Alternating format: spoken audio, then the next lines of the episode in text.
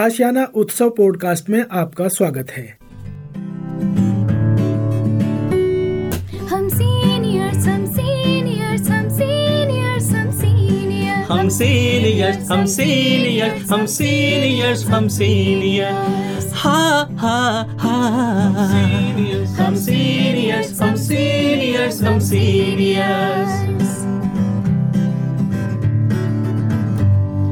सिर पर गठरी ज्ञान से भरी। सिर पर गठरी ज्ञान से भरी। हम शजर बने सब छाया है खरी। हम शजर बने सब छाया है खरी। हो हो। हम सीनियर्स हम सीनियर्स हम सीनियर्स नमस्कार दोस्तों, आप सबका स्वागत है national institute of social defence और ministry of social justice and empowerment government of India एवं मीडिया फॉर कम्युनिटी फाउंडेशन के संयुक्त तत्वाधान में वरिष्ठ नागरिकों द्वारा प्रस्तुत इस खास कार्यक्रम श्रृंखला अनुभव में, जिसके प्रोजेक्ट कोऑर्डिनेटर हैं डॉक्टर आर श्रीधरन और आलोक वर्मा और रेडियो कोऑर्डिनेटर्स हैं पूजा मुरादा, कौशल्या एवं साई सुधा। दोस्तों, कार्यक्रम में प्रवेश करने से पहले मैं आपको एक टोल फ्री नंबर बताना चाहूँगा, जो हमारे सीनियर सिटीजन की मदद और उनके सपोर्ट के लिए है। आप इस नंबर का इस्तेमाल सुबह आठ बजे से लेकर के रात्रि आठ बजे तक कर सकते हैं। यदि आपको किसी तरह की मदद, किसी तरह के सपोर्ट की ज़रूरत है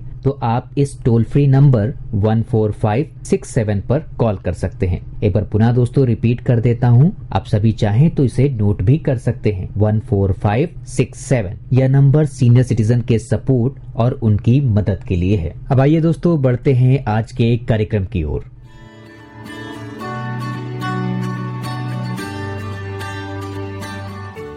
नमस्कार दोस्तों, मेरा नाम है अमिता शॉ और मैं आशियाना उत्सव भिवाड़ी से बोल रही हूँ। जैसे कि आप लोग सब जानते हैं, हम आपके लिए बहुत दिलचस्प कार्यक्रम लेके आते रहते हैं। और ये कार्यक्रम हमारे साथ करते हैं अनुभवी सीनियर सिटीजन्स उनके अनुभव आपके लिए हम पहुंचाते हैं इस रेडियो के प्रोग्राम के ज़रिए। और आज हमारे साथ हैं डॉक्टर एन के चंदेल आपका तय दिल से स्वागत करती हूँ और आभार प्रकट करती हूँ डॉक्टर चंदेल की आप आज आए हैं। नमस्कार आपको तो पहले। और मेरे श्रोताओं को प्यार और स्नेह भरा नमस्कार। और आज हम बात करेंगे कंपैशन कि मतलब कंपैशन क्या होता है। कुछ लोग इसे करुणा भी कहते हैं। तो जो मतलब एक दूसरे के लिए दिल से निकल के ऐसी चीज़ निकले जिससे हम मदद करना चाहते हैं कंपैशन एक्चुअली मैं सोचती हूँ दिल से ही निकलती है पर इसके बारे में आप हमें जानकारी देंगे डॉक्टर चंदेल। तो ये कंपैशन इसका अर्थ क्या है? कंपैशन आम भाषा में हम इसको बहुत नज़दीक समझते हैं तो करुणा के साथ जाता है। क्योंकि हिंदी के अंदर जब इसकी बहुत से शब्द का मैंने रूपांतर देखा है आप सबको पता है। दया सहानुभूति इस तरह के शब्दों को भी इससे इंटरचेंज करते हैं कंपेशन के समान मानते हैं। लेकिन इन तीनों चारों टर्म्स में जो सबसे नज़दीक टर्म है वो करुणा है। अच्छा। तो कंपेशन एक भाव है। जी जी। कंपेशन एक ऐसी फीलिंग है जो वास्तव के अंदर पूरे मनुष्य के साइकोलॉजिकल एस्पेक्ट के अंदर एक बहुत ही खूबसूरत कॉन्सेप्ट के रूप में विकसित बिल्कुल बिल्कुल ठीक कह रहे हैं आप। अगर शब्द की दृष्टि से देखें शाब्दिक अर्थ की दृष्टि से देखें तो एक वर्ड लैटिन भाषा में हुआ है जिसको कहते हैं कंपेटी वो जो कंपेटी है वो उसका इंग्लिश रूपांतर अगर देखें तो वो टू सफ़र विद आता है। यानी to suffer with to suffer यानी जिसका अर्थ ये है कि ये ऐसा शब्द जिसके अंदर एक व्यक्ति किसी दूसरे की सफरिंग के साथ अपने आप को आइडेंटिफाई करता है। यस कोई दूसरा दुखी है परेशान है तो वो अपने आप उससे जोड़े। जी जी जी जी जी। तो कंपैशन वास्तव के अंदर किसी दूसरे व्यक्ति के साथ दूसरे व्यक्ति के सामने उसकी पीड़ा को आइडेंटिफाई करना उसको समझना और इसके अंदर दूसरा एस्पेक्ट ये है कि उसको सहयोग देना कि वो उस पीड़ा से कैसे निकले। ये पूरी फीलिंग कंपेशन कंपेशन एक तरफा नहीं है। कंपेशन के अंदर इस पूरी भावना के अंदर वास्तव में दोनों चीज़ जुड़ी है। उस दुख को महसूस करना और उस दुख से उस व्यक्ति को निकालना। जी जी जी सबसे इंपॉर्टेंट एस्पेक्ट यह है कि इसमें एक सक्रियता का भाव है। जी। इसलिए कंपैशन करुणा के सबसे नज़दीक जाने वाली एक भावना है और वो एक मनुष्य का एक बहुत ही खूबसूरत पक्ष है जो हर व्यक्ति के अंदर अपेक्षित है। मैं समझ सकती हूँ ये बात। और ये संवेग कैसे है? संवेग का अर्थ हम हमेशा अलग अलग रूप में लेते हैं। संवेग कुछ ऐसे हैं जो एग्रेशन के रूप में देखते हैं अलग अलग देखते हैं लेकिन ये एक ऐसा संवेग है जो पॉजिटिव है। संवेग इसलिए हम इस कहते हैं कि संवेग एक प्रकार की ऊर्जा है और कंपेशन भी एक ऊर्जा का काम करता है। जो व्यक्ति कंपेशन के स्टेट के अंदर होता है करुणा के स्टेट के अंदर होता है वो किसी काम को करने के लिए किसी अच्छे काम को करने के लिए प्रेरित रहता है।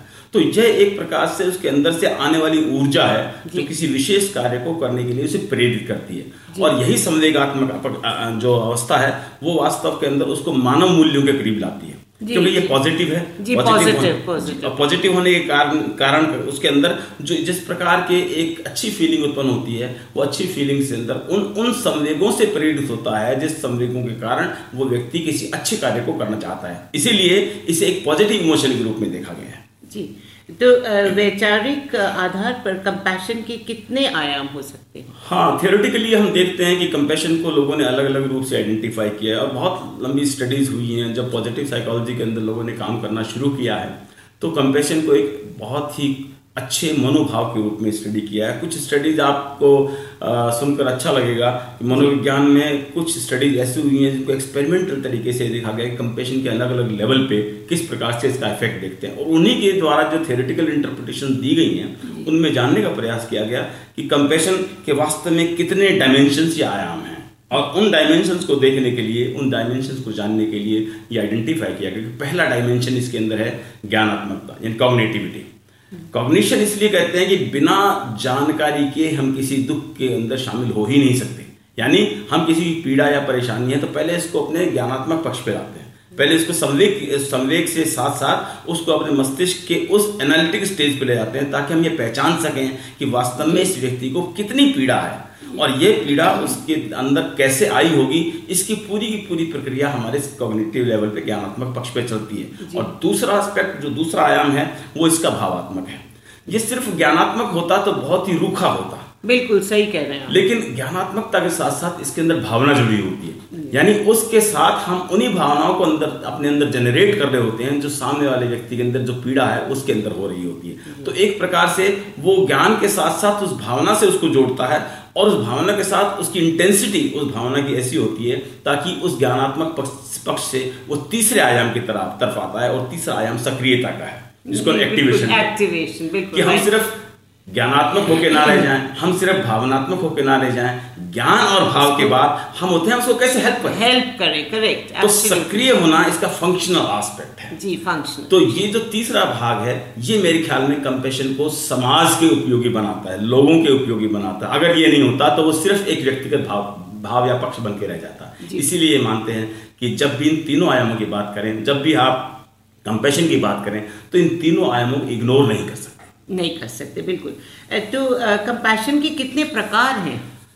ये कैटेगराइज तो करना मुश्किल है लेकिन आमतौर पे हम ये देखते हैं कि कंपैशन के भी अलग अलग चूँकि टाइप स्टडीज़ के रूप में देखे गए तो हम इसको आमतौर पे तीन भागों में बांटते हैं यानी दो भी कर सकते हैं लेकिन मैं तीन को स्पेसिफिकली बताना चाहूँगा। सबसे पहला तो है सेल्फ कंपेशन यानी आत्म करुणा हम ये मानते हैं कि वही व्यक्ति दूसरों के लिए अच्छा कर सकता है जो अपने बारे में। पहले जी जी जी। इसलिए सेल्फ लव का कॉन्सेप्ट आया आपने देखा। पहले हम अपने आप को प्यार करना सीखें तब हम दूसरों को प्यार कर सकते हैं। कितनी अच्छी तो सेल्फ अपने आप में एक आइडेंटिटी है। जी। सेल्फ अपने आप में एक आइडेंटिटी है वो ऐसी आइडेंटिटी है जो आग अगर आप ये देखें कि अपने से बाहर खड़े होकर अगर हम अपने आप को पहचान रहे हैं तो ये देखना चाहते हैं कि हम अपने लिए वास्तव के अंदर कितना कंपेशन रखते तो you have to love your own हैं being yes first you have to love your own being और वो आइडेंटिफिकेशन बहुत ज़रूरी है। जी, जी। वो आइडेंटिफिकेशन इसलिए ज़रूरी है कि जब हम अपने आप के प्रति करुणा का भाव रखते हैं तो हम अपने इमोशंस और अपनी एक्टिविटीज़ के अंदर संतुलन बनाते हैं। और यह संतुलन आपके मानसिक स्वास्थ्य के लिए बहुत ज़रूरी है। ये इसका पहला प्रकार पहला प्रकार। दूसरा प्रकार है सामाजिक करुणा जिसको सोशल कंपेशन बोलते हैं। जैसा कि नाम से प्रतीत हो रहा है सामाजिक करुणा का मतलब कि दूसरों के लिए। जी दूसरों के लिए। समाज में दूसरे व्यक्ति के लिए दूसरे इंसान के लिए जब वो पीड़ा में है परेशानी में है तो उसके प्रति करुणा का भाव रखना ये इसका दूसरा एस्पेक्ट है। इसके अंदर हम ये जानते हैं कि ये जो व्यक्ति जिसको आप जानते हैं उसके लिए नहीं जिस कोई भी व्यक्ति अगर ऐसा है जिसके अंदर ऐसी पीड़ा परेशानी है उसके प्रति हम ऐसा भाव रखते हैं तो वो सोशल कंपेशन में आएगा। और तीसरा जो मुख्य इसका आरोप है जो दूसरे से ही एक्सटेंशन कहूँगा मैं वो है universal compassion universal compassion as you know probably उसका that is a part of Buddha philosophy Buddha धर्म के अंदर जो सार्वभौमिक कंपेशन है इसकी कल्पना बहुत वृहद रूप में की गई है। और ये माना गया है कि हम केवल अपने से प्यार नहीं करें बल्कि जो कंपेशन है वो पूरे संसार के लिए है। पूरे यूनिवर्स के लिए Yes. और इसको पूरे यूनिवर्स को एक यूनिट के रूप में अगर हम कंपेशन उसके प्रति कंपेशनेट होते हैं उसके प्रति करुणा का भाव रखते हैं तो आप इमेजिन कीजिए कि ये दुनिया कितनी खूबसूरत होगी। तो तीसरा एस्पेक्ट है जिसके बारे में लोग अक्सर कंपेशन के रूप में बात करते हैं। जी बिल्कुल। तो कंपैशन के गुण या विशेषताएँ कौन सी हैं? कंपेशन शब्द से जैसे मैंने कहा एक पॉजिटिव एस्पेक्ट है पॉजिटिव इमोशन है। इसमें लगभग वो सारी गुण और विशेषताएँ मिलेंगी जो किसी भी पॉजिटिव इमोशंस के अंदर मिलती हैं। लेकिन फिर भी आइडेंटिफाई करने के लिए हम कर सकते हैं। सबसे पहला गुण कंपेशन का सहानुभूति है कि हम दूसरों के प्रति सहानुभूति रखते हैं। कोई भी कष्ट कोई भी परेशानी है तो हम मान के चलते हैं कि ये कष्ट या परेशानी हमें भी हो सकती है। दूसरे को हुई है तो इसका मतलब कितनी परेशानी हो रही होगी। तो सहानुभूति का पहला गुण पहली विशेषता इसके अंदर देखने को मिलती है। दूसरी विशेषता के रूप में इसमें हम एम्पैथी जिसे तदानुभूति बोलते हैं। दोनों. दोनों सिंपैथी और एम्पैथी में थोड़ा सा थोड़ा सा अंतर है जी। तो एम्पैथी के अंदर हम उसकी फीलिंग को न केवल महसूस करते हैं बल्कि उसको पार्टिसिपेट करने की कोशिश करते हैं। हम वैसा ही भाव अपने अंदर लाने की कोशिश करते हैं। एम्पैथी के इस स्वरूप के कारण ये ये सिंपैथी से थोड़ा अलग है लेकिन कंपेशन के बहुत नज़दीक पहुँच जाती है। तीसरा जो गुण है वो पीड़ा सहने की की क्षमता है। कंपेशन उस व्यक्ति में ज़्यादा होगा जो दूसरों के लिए पीड़ा सहने की कोशिश जो क्षमता रखता होगा। ऐसा व्यक्ति जो दूर- दूसरों के लिए परेशान नहीं होना चाहता वो कंपेशनेट नहीं हो सकता। ये इसलिए ये एक इसका बेसिक आधार है कि अगर हम अपनी परेशानी के अलावा दूसरी परेशानी का परेशानी के कष्ट को भी अपने अंदर जोड़ने के लिए तैयार हों तभी हम कंपेशनेट हो सकते हैं। जी जी। इसके अलावा इसके और भी एक आध गुण हैं जैसे अच्छे हालचाल स्वास्थ्य के प्रति संवेदना केयर ऑफ़ जिसको हम केयर फॉर वेलबींग बोलते हैं। तो वेलबींग एक ऐसा कंसेप्ट है जिसके अंदर हम ये चाहते हैं कि सारे सब लोग सुखी रहें, अच्छे रहें। तो ये एक फीलिंग भी अंदर आनी चाहिए और इसी वेलबींग की कल्पना कंपेशनेट का एक हिस्सा है। और आखिरी गुण के रूप में आइडेंटिफाई करेंगे हम सेंसिटिविटी को। बिना सेंसिटिविटी के ऊपर के सारे गुण बेकार हैं। हमें किसी न किसी प्रकार से संवेदनशील होना पड़ेगा। अगर हमारी संवेदना का स्तर बहुत ऊँचा नहीं है तो हम उसके अंदर, हम संवेदना की, के अगर संवेदनशील नहीं होंगे, तब उसके तब उसके लिए कार्य नहीं कर सकते। जी। बहुत अच्छी अच्छी बातें बता रहे हैं और लगता है आपसे बस सुनते जाएँ। तो मेरे जहन में एक सवाल उठता है क्या करुणा और तदानुभूति मतलब समान है? कंपैशन एंड एम्पैथी हाँ। आर दे द सेम जैसा मैंने अभी कहा कि एम्पैथी जो है बहुत करीब है करुणा के लेकिन एम्पैथी के अंदर हम दूसरे के सुख और दूसरे के खुशियों को शेयर करते हैं उसी की तरह महसूस करना शुरू कर देते हैं। जबकि एक करुणा के अंदर यानी कंपेशन के अंदर इससे आगे है एक कदम। यानी ना केवल हम उसके अंदर महसूस करते हैं बल्कि उसके लिए उस, उस खुशी के साथ उसके दुख को भी उसकी पीड़ा को भी को आइडेंटिटी और उसको पहचानते हैं और उसके लिए कार्य करना चाहते हैं।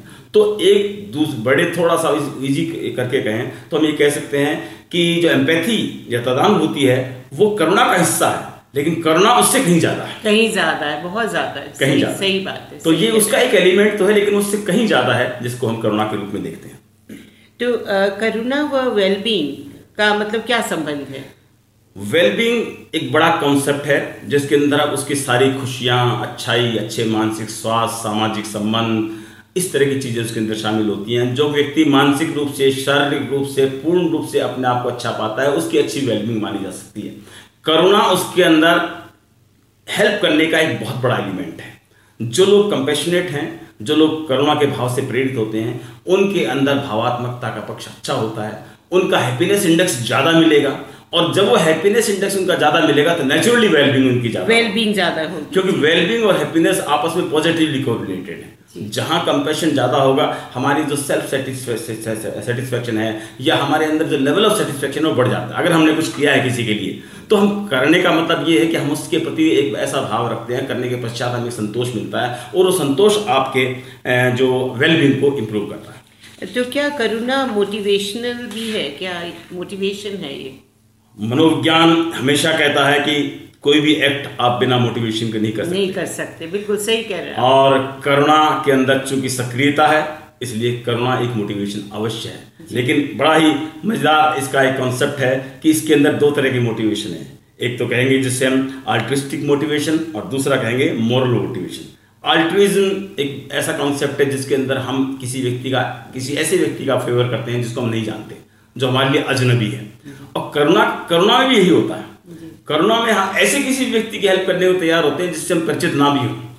तो ये एक अल्ट्रिज्म का जो कॉन्सेप्ट है वो करुणा के अंदर एक विशेष प्रकार की मोटिवेशन को उत्पन्न करता है जिसको हम अल्ट्रिस्टिक मोटिवेशन कहते हैं। क्योंकि वो दूसरों को हेल्प करने की जो तैयारी है वो आपके अंदर एनर्जी क्योंकि मोटिवेशन एक एनर्जी होती है मानसिक एनर्जी और एनर्जी उसको प्रेरित करती है किसी काम को करने के लिए। दूसरा जो रूप है मॉरल मोटिवेशन मॉरल मोटिवेशन इसलिए कहा गया है कि जो पॉजिटिव इमोशंस हैं उन पॉजिटिव इमोशंस के अंदर मॉरलिटी एक बेसिक एस्पेक्ट है और करुणा मॉरलिटी से प्रेरित है। इसलिए एक मॉरल मोटिवेशन है समाज के लिए कुछ कर गुजर, गुजरने की इच्छा इसके अंदर पाई जाती है। जी।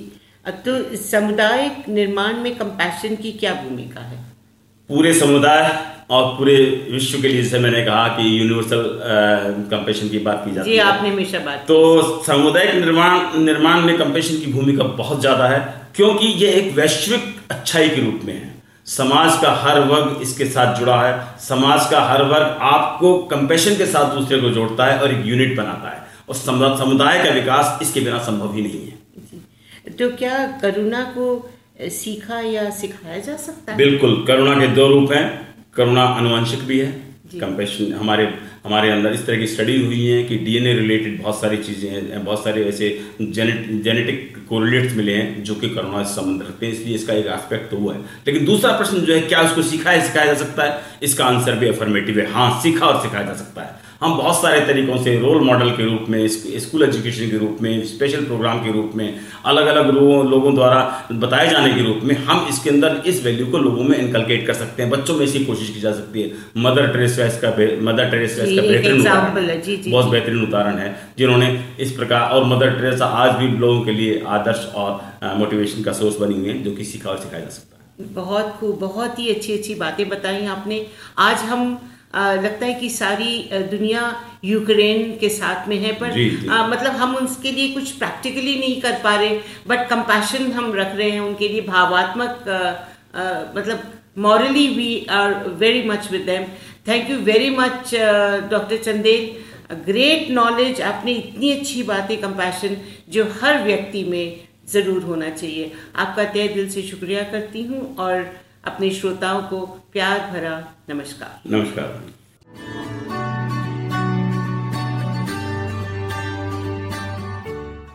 और श्रोताओं, फ़िलहाल वक्त हो चुका है आप सभी से विदा लेने का। और चलते चलते आप सबको एक बहुत ही खास नंबर हमारे वरिष्ठ नागरिकों की सहायता, उनके सपोर्ट के लिए मैं आपको बताना चाहूँगा दोस्तों। Elder line toll free number है ये, आप चाहें तो इसे नोट कर सकते हैं। One four five six seven. एक बार पुनः सुने दोस्तों, one four five six seven, यह नंबर वरिष्ठ नागरिकों की मदद और उनके सपोर्ट के लिए सुबह आठ बजे से लेकर के रात्रि आठ बजे तक अवेलेबल है। यदि आपको किसी तरह की परेशानी या किसी सपोर्ट की ज़रूरत है तो आप इस पर कॉल कर सकते हैं। फ़िलहाल मैं ले रहा हूँ इस कार्यक्रम से विदा। नमस्कार।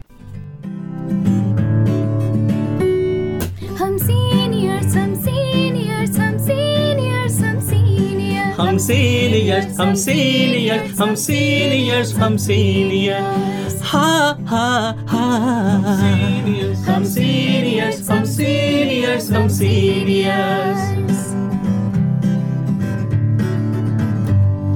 सिर पर गठरी ज्ञान से भरी। सिर पर गठरी ज्ञान से भरे हम शजर बने सब छाया है खरे। हम शजर बने सब छाया है खरे। हो हो हम सीनियर्स हम सीनियर्स हम सीनियर्स